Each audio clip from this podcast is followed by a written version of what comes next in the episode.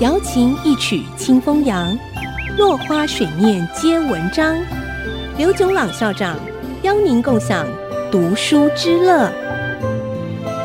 这里是 FM 九七点五爱惜之音广播电台，您所收听的是《落花水面皆文章》，我是刘炯朗。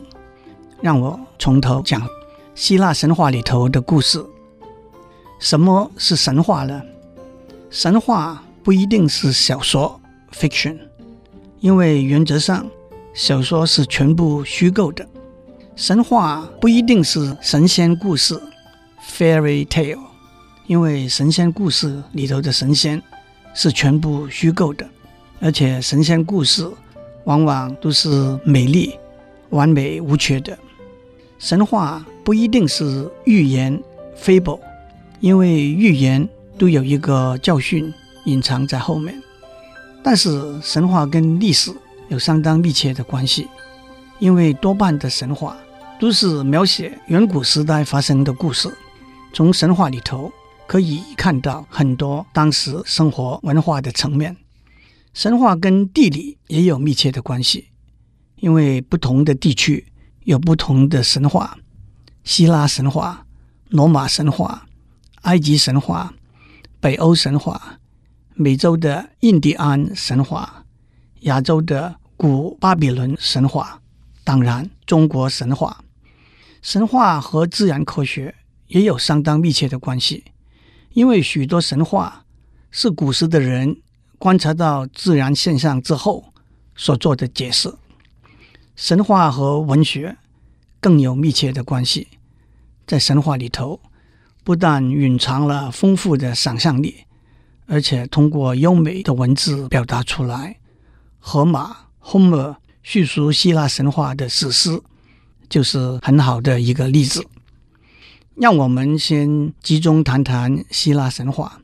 在希腊神话里头，神是人的化身代表，所以希腊神话里头的神不是完美无缺、至高无上，而且。有喜有怒，有妒忌，有贪婪，有失望和悲伤等等的人性。但是也因此，希腊神话里头的神都被塑造出一个年轻、俊美、健康、可爱的形象。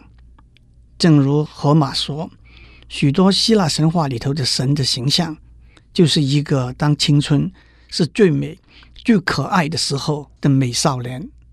让我指出，在比较早的神话里头，神和人的形象往往是并不一致的。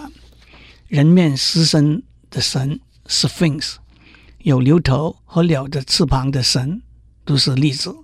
因为在希腊神话里头，神是人的化身和代表，所以希腊神话里头的神并没有无穷的法力。希腊神话里头的故事。通常都是合乎逻辑和常理的，所以并没有像阿拉丁的神灯，用手一摸就有一个精灵跳出来的故事。希腊神话里头讲天文学，但是完全没有谈星象学。的确，希腊神话可以被看成描写人和人之间的关系，描写人在大自然环境里头，上有太阳、月亮。下有高山河川，周围有花草树木的生活情形。